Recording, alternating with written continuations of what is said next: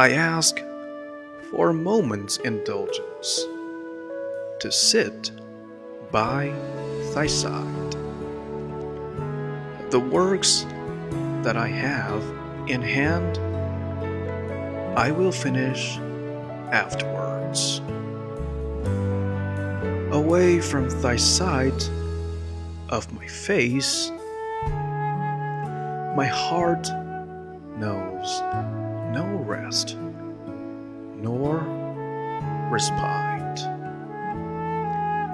and my work becomes an endless toil in a shortless sea of toil.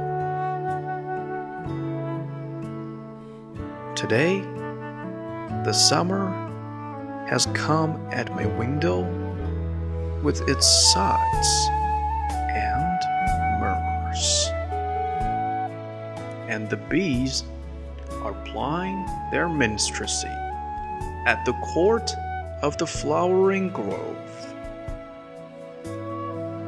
Now it is time to sit quiet, face to face with thee, and to sing dedication of life in this silent